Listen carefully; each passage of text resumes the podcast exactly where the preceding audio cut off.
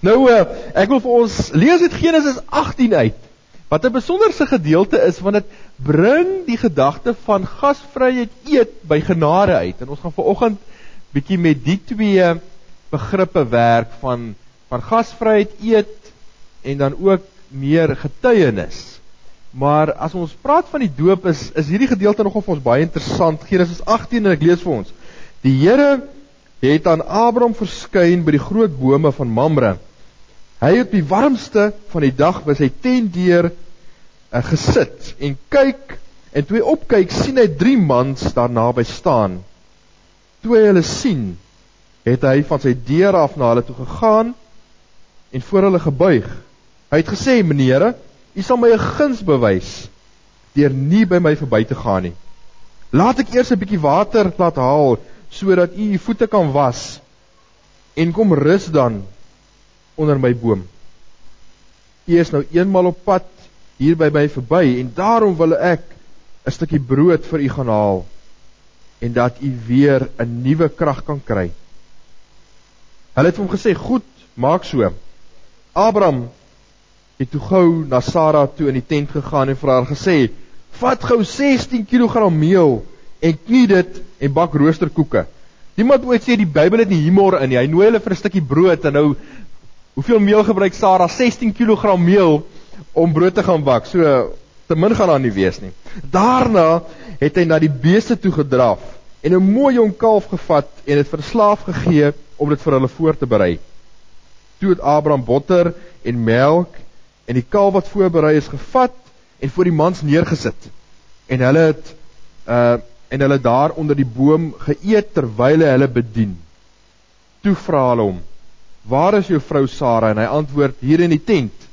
Toe sê die een: "Ek sal beslis volgende jaar hierdie tyd na jou toe terugkom en dan sal jou vrou Sara 'n seun hê." In hierdie oomblik van gasvryheid wat Abraham aan hierdie vreemdelinge betoon kom God se genade in sy lewe na vore. Want hierdie oomblik wanneer hierdie ouens innooi gebeur hierdie groot ding in sy lewe want op hierdie stadium was Abraham nog kinderloos geweest. God het 'n ooreenkoms met hom gesluit, 'n verbond met hom gesluit dat hy sal vir hom 'n nageslag gee, hy sal vir hom 'n land gee. Nie omdat Abraham dit verdien het nie, nie omdat Abraham daarvoor gevra het nie, maar omdat God van sy kant af gekom het en dit vir Abraham kom aanbied het as deel van sy genade. En by hierdie geleentheid as Abraham hierdie vreemdelinge innooi, dan word hierdie genade van God 'n werklikheid en bevestig en daar word 'n tyd aangekoppel voor hierdie jaar verby is sal die genade van God 'n werklikheid wees in julle lewens. En as ons ver oggend 'n babatjie gaan doop, dan gryp hierdie simbool terug na hierdie geleentheid wat gebeur het in die geskiedenis van die wêreld. Na mense toe gekom het en gesê het, "Maar ek wil met julle 'n pad stap." Dat God nie gewag het vir Abraham en vir sy nageslag om eers vir God te ontdek nie. Maar dat God kom en hy gee die eerste tree na mense toe en hy sê vir julle wil ek 'n vader wees. En ek wil hê julle moet my kinders wees dan kom God en hy sê vir hom jy's nog klein jy weet niks wat ver oggend hier gaan gebeur nie maar 2000 jaar gelede het ek reeds my genade vir jou kom gee vir jou vir my vir elkeen van ons. Om dit 'n werklikheid te maak as hy lewe gebruik hy vir julle twee vir elkeen van ons as ouers. En hy gee vir ons die opdrag maak dit vir hierdie kinders maklik om te glo. Maak dit vir hulle moontlik as hulle groot word om te sê ja geloof 'n deel van my lewe geword soos om te eet, soos om op te staan, soos om skool toe te gaan, deel geword het van my lewe. Dit het deel van my DNA geword dat ek kom uit 'n familie waar ons die Here gedien het. En daarom gaan daar aan julle die vrae gevra word vanoggend. Waarin julle ook bely dat julle onderneem om hierdie pad met julle klein goed te stap. Maar as die Here vir ons Matteus 28 gee opdrag gee, gemaak die mense by disippels, hulle, dan sê hy ook vir ons, maar onthou, ek is by julle tot aan die volëinding van die wêreld. Want hierdie groot taak waarvoor ons die die minste voorbereiding en die minste opleiding het, waarvan ons die minste weet. Kom God sê onthou, jy stap nie alleen nie. Sy Gees is in ons en by ons en maak hierdie pad vir ons moontlik. Ons uh, gaan vanoggend 'n klomp gedeeltes mekaar saam lees en ek gaan almal op die bord hê, maar as jy 'n Bybel het, uh blaai saam deur die Bybel. Ons gaan begin by 1 Korintiërs 10, 1 Korintiërs 10 gaan ons uh ons eerste gedeelte wees wat ons gaan saam lees. Vanoggend is in die kerklike jaar Palm Sondag. Nou Palm Sondag is die Sondag voor Jesus se kruisiging. Nou in die in die kerkgeskiedenis het Ash Wednesday altyd uh as Woensdag het Palm Sondag vooraf gegaan en die gebruik was gewees by Palm Sondag word daar letterlik uh palms in die kerk ingebring, daar word kruisies gemaak van van palms en dan word die palmkruisies die hele jaar gehou en dan op as Woensdag, die Woensdag voor die volgende Palm Sondag word die kruisies dan verbrand. In in in voorbereiding vir die, la, die laaste lydensweek wat ons binne gaan. Die klere van hierdie tyd is dan ook pers waar ons dink aan Here Jesus se lyding vir die laaste week wat vir hom voorgelê het, sy intog in Jerusalem sy lyding in Getsemane. Die disippels wat vir hom in die steek gelaat het. Judas wat hom verraai het, laaste Paasmaal in Jesus se kruisiging. Maar voor ons lees, kom ons bid saam. Almagtige Here, Here, dit is op hierdie Palm Sondag wat ons dink aan 'n aan 'n donker tyd in die lewe. Here, toe U met benoudheid Jerusalem binne getrek het. Geweet het wat vir u voorlê. Here dat u die pad eintyd gestap het. Dit vir elkeen van ons. Dankie daarvoor. Here, ons woorde kan nooit genoeg wees om vir u te sê hoe dankbaar ons is teenoor u. Ons verstand kan nooit die diepte van ons verlorendheid besef sonder U nie. Here, as ons ver oggend uit die woord saam lees, maak U wil vir ons bekend. Gee ons 'n passie vir die ouens wat wat nog nie U genade besef het nie, nog nie genade hulle eie gemaak het nie. Wat nog nie op 'n punt kon kom en voor die kruis kom staan en hulle lewens totaal en al oorgee aan U nie. O Heilige Gees, kom U aan die woord lei, inspireer en oortuig ons. Amen. Ons sluit vandag ons uh, jaarlikse kampanje af. Ons het um, sleutels tot groei was ons tema gewees. Vandag fokus ons op daardie geloofsdissipline wat gelowiges deur die eeue gehad het om te getuig. Om te sê dat hierdie goeie nuus waarvan ons gehoor het, kan ons nie vir onsself hou nie. Dis soos om om 'n uh, 'n goeie tip te weet, iets te koop wat wat wonderlik werk en dan kan jy mos dit net vir jouself hou nie. Jy wil dit mos vir almal en alle in ten alle tye vertel van hierdie wonderlike ding wat in jou lewe gebeur het en soveel te meer as die Here in ons lewens gekom het. Nou kom ons lees saam 1 Korintiërs 10 vanaf vers 23. Daar's mense wat sê alles is geoorloof. Ja. Maar alles is nie heilsaam nie. Alles is geoorloof sê hulle. Ja, maar alles is nie opbouend nie. 'n Mens moet nie sy eie voordeel soek nie, maar die van ander. Alles wat in 'n slaghuis verkoop word, kan jy eet sonder om ter wille van julle van die gewete navraag van julle gewete navraag te doen. Want die aarde met alles daarop behoort aan die Here. As ongelowiges hulle uitnooi en jy besluit om te gaan, kan jy alles eet wat julle voorgesit word sonder om ter wille van julle gewete navraag te doen. Maar as iemand vir julle sê die vleis is afgodsoffer, moet dit dan nie eet nie. Ter wille van hom wat dit gesê het en ter wille van en ter wille van die gewete.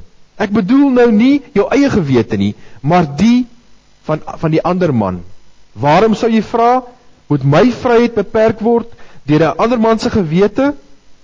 As ek iets met danksegging geniet, waarom word daar van my kwaad gepraat oor iets waarvoor ek God gedank het? Of jy eet en of jy drink of wat jy ook al doen, doen alles tot eer van God. Maar dan die belangrike, moenie aanstoot gee nie, nie aan die Jode of aan die Grieke of aan die gemeente van God nie. Maak soos ek. Ek probeer om almal in alles tegemoet te kom. Ek soek nie my eie belang nie, maar die van ander sodat hulle gered kan word. Ons lees nou net hier tot hier hierdie gedeelte uit. OK, goed. As Paulus hier begin en hy skryf in die gemeente daar in in uh Korinte, dan begin hy met die met die beginsel vir hulle dat hulle deel is van 'n gemeenskap. Hy sê vir die ouens in Korinte dat ja, die mense sê ons kan enigiets doen. Maar onthou, julle is deel van 'n groter gemeenskap. Ons leef nie geïsoleer as individue en dis ons enigste maatstaf nie. En dit is so 'n kontras met met wat in die westerse wêreld gebeur het oor die afgelope klompe jare waar alles eintlik draai oor die individu. Dit wat vir my belangrik is, dit wat ek wil hê, dit wat vir my gelukkig maak as ek ontevrede is met iets, dan beweeg ek net weg daarvan. Ek moet tevrede wees, ek moet gelukkig wees. En die ironie is dat dat Paulus kom op hierdie stadium reeds en sê vir die gelowiges: "Besop daarvoor want ons is deel van 'n groter geheel." Dit wat ek doen beïnvloed ander. Dit wat hulle doen beïnvloed my. In Suid-Afrika het ons so half die deel wees van 'n gemeenskap van selfsprekend aanvaar en en met 'n skuif hiernatoe dan kom jy op 'n punt agter daar is iets wat ek mis. Daar's iets wat ek nodig het. Nie omdat ek dit fisies nodig het om oor die weg te kom nie, maar daar's 'n 'n dieper nood in my om deel te wees van 'n groter geheel. En daarom is dit vir ons belangrik om te onthou dat besluite wat ons neem, gaan nie net oor myself nie. As ek deel is van 'n selgroep en iemand ontstel my, sou my fokus kon wees kom ek loop. Maar onthou, ons is deel van 'n geheel. Ons is deel van 'n familie. En binne in hierdie familie is daar bande wat ons saambind en ons verloor iets as ons nie deeglik bewus is dat daar iets sterker is wat mense saambind deur eeue heen nie. Daar's 'n spreekwoord wat sê those who eat together stay together. En dis wat Paulus hier doen want hy gaan van deel wees van 'n gemeenskap oor na saam eet. En op die oog af sal ons wonder maar wat sou die verband wees om deel te wees van 'n gemeenskap en saam te eet veral in in 'n westerse raamwerk waar eet iets is wat jy of op jou eie doen of as 'n familie doen. Maar in Paulus se kop loop eet saam eet en gemeenskap hand aan hand. Want wat gebeur in Korinthe? Die gelowiges was bekend gewees vir hulle gasvryheid. Hulle was bekend gewees daarvoor daarvoor dat hulle saam geëet het. Maar nou eet hulle nie net saam as gelowiges nie, hulle eet ook saam met die nie-gelowiges. En as ons dink dis baie keer moeilik om gelowiges in Londen op te spoor, in Korinthe was dit nog moeiliker geweest. Die gelowiges was 'n vreeslike klein groepie gewees in hierdie groot stad waarin daar baie afgode was. Nou gebeur dit dat 'n gelowige kom tot bekering, maar hulle het nog hulle het nog vriende wat nie gelowiges is nie. Nou nooi die vriende vir hulle om by hulle te kom eet. En die gebruik was gewees dat jy gaan slaghuis toe en jy koop vleis daar en die vleis by die slaghuise kom baie van die afgodstempels af. Vleis wat geoffer is of wat gebring is vir die vir die afgode word dan verkoop in die slaghuise aan mense. En nou die gelowiges geworstel met hierdie ding. Wat moet hulle nou maak? Hulle kom by iemand, hulle eet saam met hulle en dis afgodsoffervleis wat hulle eet. Moet hulle liewerster hulle self distansieer van die mense? Moet hulle liewers nie daar gaan eet nie? Moet hulle hulle self liewers bietjie isoleer? Of wat moet hulle maak? En dan skryf Paulus aan hulle. Hy sê Moenie bekommer oor afgodsoffervleis nie. Daar's in elk geval nie afgode nie. Moenie jou eie gewete bind deur dooie dinge nie. Maar dan stel hy 'n groter beginsel. As dit iemand anders sou aanstoot gee, moet dit dan nie doen ter wille van daardie persoon nie. Paulus kom en hy gee vir hulle 'n groter beginsel as die vraag wat hulle vra. Hulle vraag was gewees, mag ons afgodsoffervleis eet? Paulus sê kom verby daardie vraag. Vra die vraag, wat is die invloed op die gemeenskap van dit wat ek doen? Weer kom hy en hy beklemtoon die die verband tussen die individu en die gemeenskap dat hierdie twee partye mekaar altyd wederzijds beïnvloed. En vir gelowiges dit krities is om te weet watter invloed het ons uit op mekaar as gelowiges, maar ook op die wyeere samelewing.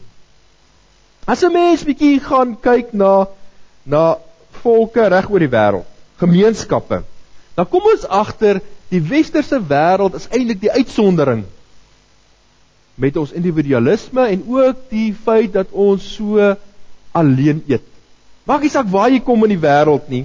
Iewers in 'n tradisie sal jy agterkom dat daar 'n tyd was waar die saam eet 'n belangrike rol gespeel het in die gemeenskap. Of dit in Afrika is, of dit in Indië is, of dit in Indonesië is, of dit in Maleisië is, waar jy ook al kom, kom jy agter mense eet saam. Want dit is juis rondom 'n tafel waar daar iets gebeur wat mens nie op 'n ander plek kan kry nie.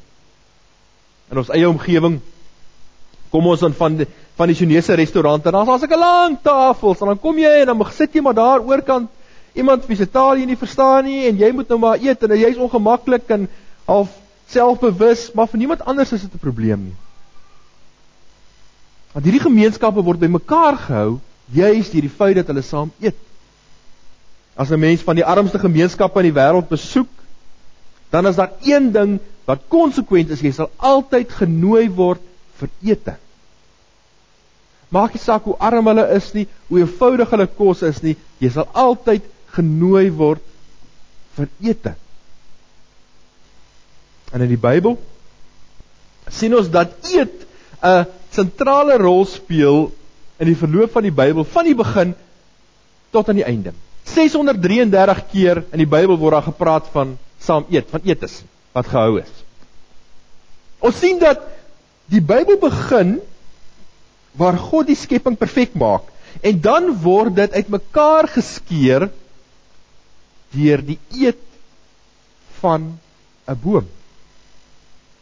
As God die die hemel en aarde skep, dan sê hy, hy skep alles, hy lê 'n tuin aan, hy skep bome en wat lees ons oor die bome? Hulle was mooi om na te kyk en lekker om van te eet.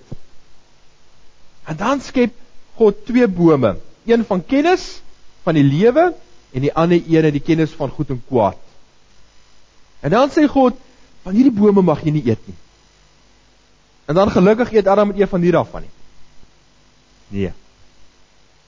Juis dit doen hulle. Genesis 2 het die Here vir hulle gewaarsku.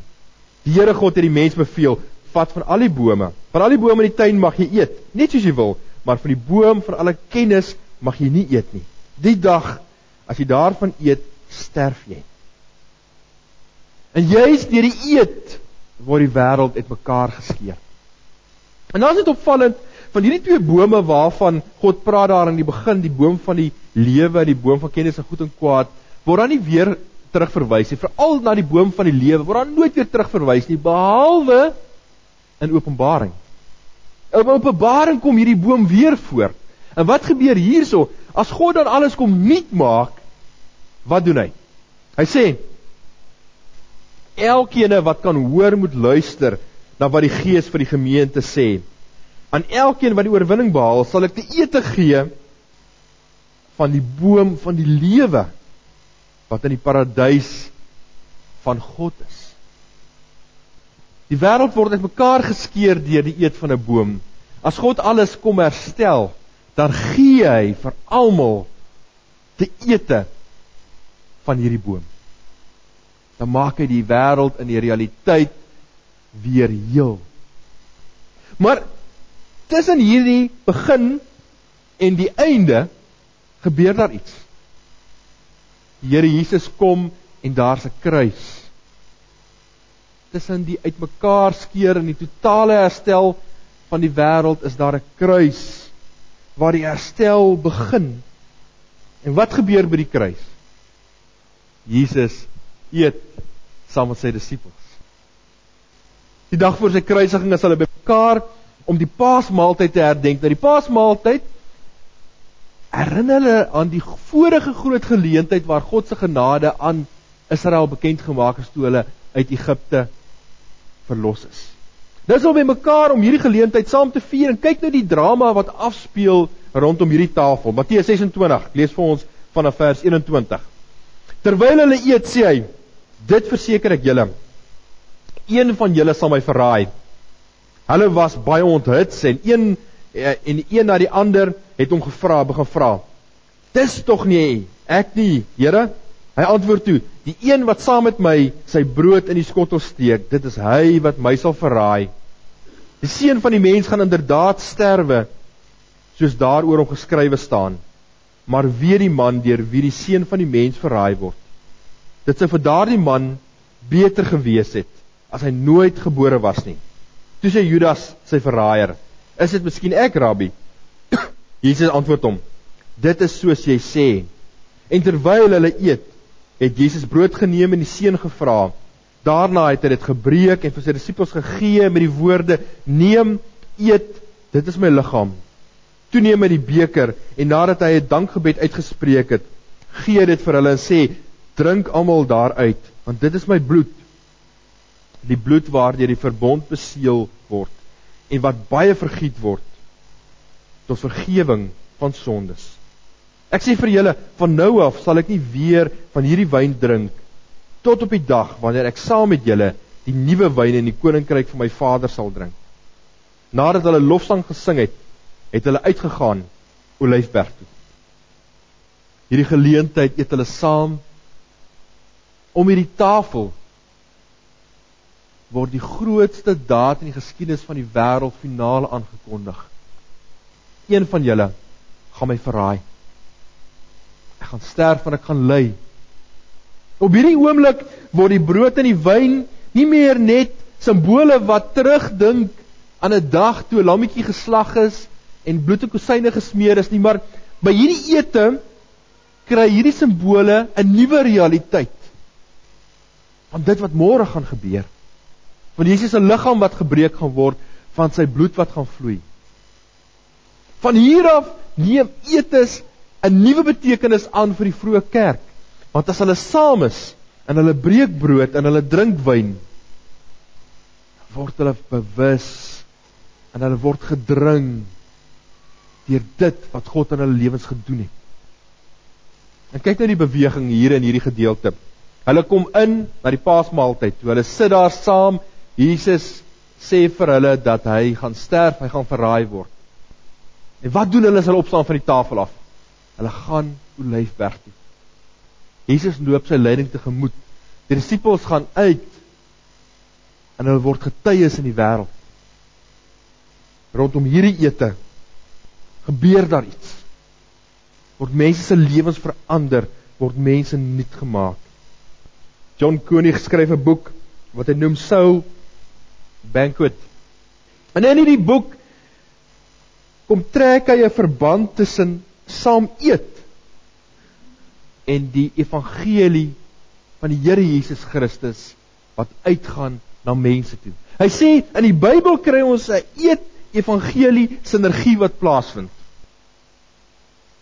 Hy sê as die Here Jesus saam met mense eet, dan was dit altyd 'n geleentheid gewees waar die evangelie 'n werklikheid word in mense se lewens.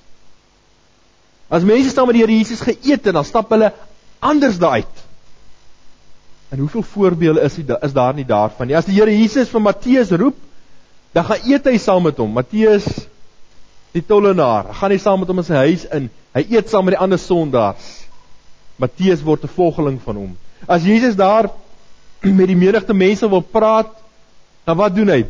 Hy vermeerder twee visse en vyf brode, hy gee vir hulle kos as Jesus op pad is na sy kruisiging toe, dan eet hy saam met sy disippels. As hy opgestaan het, kom hy daar in 'n vertrek bymekaar waar die disippels besig is om saam te eet. En daar verskyn hy aan hulle. En dan hierdie gedeelte wat ons lees in Lukas 24 van die Emmausgangers. Na Jesus se kruisiging is daar twee persone wat Jesus se volgelinge was. Nou het hulle gesien Jesus is gekruisig. Nou is hulle moedeloos op pad terug na Emmaus toe. En langs die pad begin Jesus saam met hulle stap. Nou kyk wat gebeur. Toe hulle by die dorpie aankom waarin hulle op pad was, het hy gemaak of hy verder wou gaan. Jesus nou, Jesus maak of hy verder wou gaan. Hy het egter hy hulle het egter by hom aangedring en gesê: "Bly by ons, want dit is amper aand en die dag is amper verby." Kyk wat doen hulle. Toe het hy ingegaan en by hulle om by hulle oor te bly. Terwyl hy saam met hulle aan tafel was, neem hy die brood, vra die seën en breek dit en gee dit vir hulle. Toe gaan hulle oë oop en hulle het hom herken. Maar hy het uit hulle gesig verdwyn. Jesus kom, hy gaan sit aan die tafel, hy breek brood en hy dank God en wat gebeur? Hulle oë gaan oop. Hulle sien wat hulle van tevore nie gesien het. Jesus stap die hele pad saam met hulle. Hulle was sy disippels gewees. Maar eers rondom die tafel as God se gees hulle oë oopmaak, sien hulle wie hy is. En dan verander alles. Hulle draai net daarom. Hy sê hulle nog nog hulle gaan terug en hulle gaan sê die Here ons God lewe. En dit word 'n kenmerk van die vroeë kerk dat hulle kom saam, hulle eet saam Die vroeë Christene het daarvoor bekend gestaan vir hierdie saam eet. En dit is vir ons onduidelik of hulle net saam geëet het of saam met ongelowiges ook geëet het nie, maar wat die geskiedenisboeke van die tyd vir ons vertel dat die gelowiges was daarvoor bekend geweest dat hulle saam geëet het. So duidelik het selfs die die vyande van die kerk geweet. Een ding wat jy moet onthou van die gelowiges, hulle eet saam. Hulle spandeer tyd met brood met wyn. Want dit gaan vir hulle meer as net oor om te eet en vol te word. Want God kom en hy maak alles deel van 'n geestelike realiteit. Dat daar is niks net gewoon nie. Om kos te maak, daar soms soveel moeite raak. Maar as ons besig is om kos te maak, dan is ons besig met iets binne 'n ruimte wat ook aan God behoort. Is ons nie maar net besig met 'n alledaagse taak wat moet gedoen word en wat ons besig hou en wat vir ons moeite is nie. Everything is spiritual.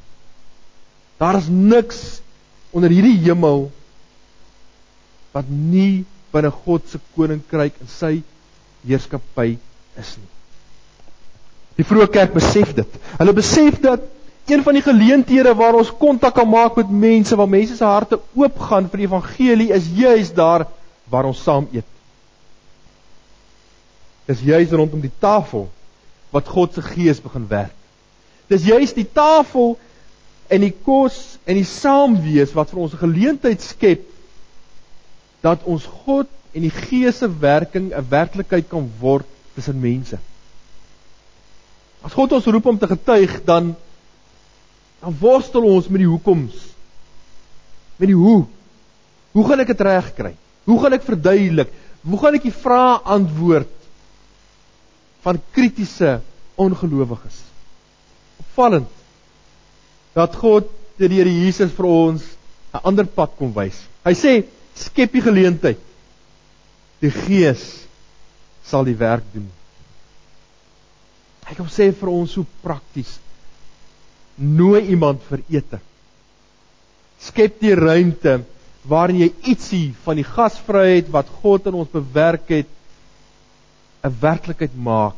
Maak kos met liefde. Kuier met liefde saam. En vertrou God se gees om mense se oë ook oop te maak. Word bewus van daardie buurman, daardie kollega daardie ouers van ons kinders se maats by die skool wat die Here vir ons op die hart lê. Partykeer is daar mos net mense wat oor ons pad kom waar die Here net met ons mee praat. Wees sensitief daarvoor. En dis jy's die mense wat ons nooi om by ons te kom eet. Nie om iets in hulle kele af te forceer nie, maar net 'n ruimte te skep waarin God se gees kan werk. En is deur die breek van brood en die drink van wyn wat ons bewus word van 'n groter realiteit in ons lewens dat as ons daar sit, sit ons nie alleen nie. Ons sit met 'n kruis in ons agtergrond wat leeg is. Ons sit met die Gees by ons aan die tafel in ons harte. Vertrou God se Gees. Die deure oop te maak, harte oop te maak, oë oop te maak. En wees net daar as God vir jou die geleentheid gee. Ons gebruik is as ons eet om te vra dat God die kos sal seën. Binne die Joodse gemeenskap vra hulle nooit dat God kos moet seën nie, want hulle sê God het die kos klaar geseën. Hy het ons geseën met 'n son, hy het ons geseën met water, hy het ons geseën met grond. En hier is die resultaat daarvan, hy het ons geseën met 'n werk. Die kos op die tafel is die resultaat juis van God se seën. Kom ons dank God vir sy seën wat 'n werklikheid is in ons lewens. En kom ons wees dan getrou aan die opdrag wat wat God aan Abraham gegee het toe hy hom geroep het. Hy sê: "Abraham, ek sal vir jou seën, maar gaan wees 'n seën vir al die nasies." Kom ons gebruik die seën wat wat God vir ons gee, die kos wat ons eet, om ook 'n seën vir ander te wees. Amen. Here God Vader, elke dag sien ons en ruik ons en proe ons u seën op so 'n praktiese manier. 3 maal 'n dag in oorvloed. Dankie daarvoor. Dankie dat ons nie hoef te wonder waar u seën nie, maar dat ons dit elke dag voor voor ons sien. Dat ons oor 'n halfuur gaan sit en en gaan saam eet. U seën op so 'n praktiese manier ook ervaar. Here, dankie dat ons deel kan wees van 'n gemeenskap. 'n Gemeenskap in Brittanje, deel kan wees van 'n Engelse gemeenskap deel kan wees van 'n Afrikaanse deel kan wees van 'n Suid-Afrikaanse gemeenskap dat ons 'n voorreg het om om deel te wees van soveel gemeenskappe. Here help ons om dit te waardeer. Maar Here, inspireer vir ons ook om 'n seën te wees daardie plekke waar ons kom. Lê vir ons mense op op die hart wat ons kan nooi om te kom deel in die seën wat ons ervaar en in die Heilige Gees maak harte oop, maak oë oop vir dit wat u in ons lewens doen en ook in die lewens van ander. En ons bid vir ons gemeente dat ons lig sal skyn hier in Brittanje. Dat ons getuies sal wees by die huis, by ons bure, by die skool, by die werk waar ons ook al kom. Here aan U behoort die krag en die heerlikheid en die eer tot in alle ewigheid. Amen. My uitdaging vir julle vanoggend is nooi iemand vir ete. Bid en vra God, Here, gebruik hierdie kos, gebruik hierdie geleentheid tot U eer. En kom vertel vir ons stories oor wat die Here in julle lewens gedoen het.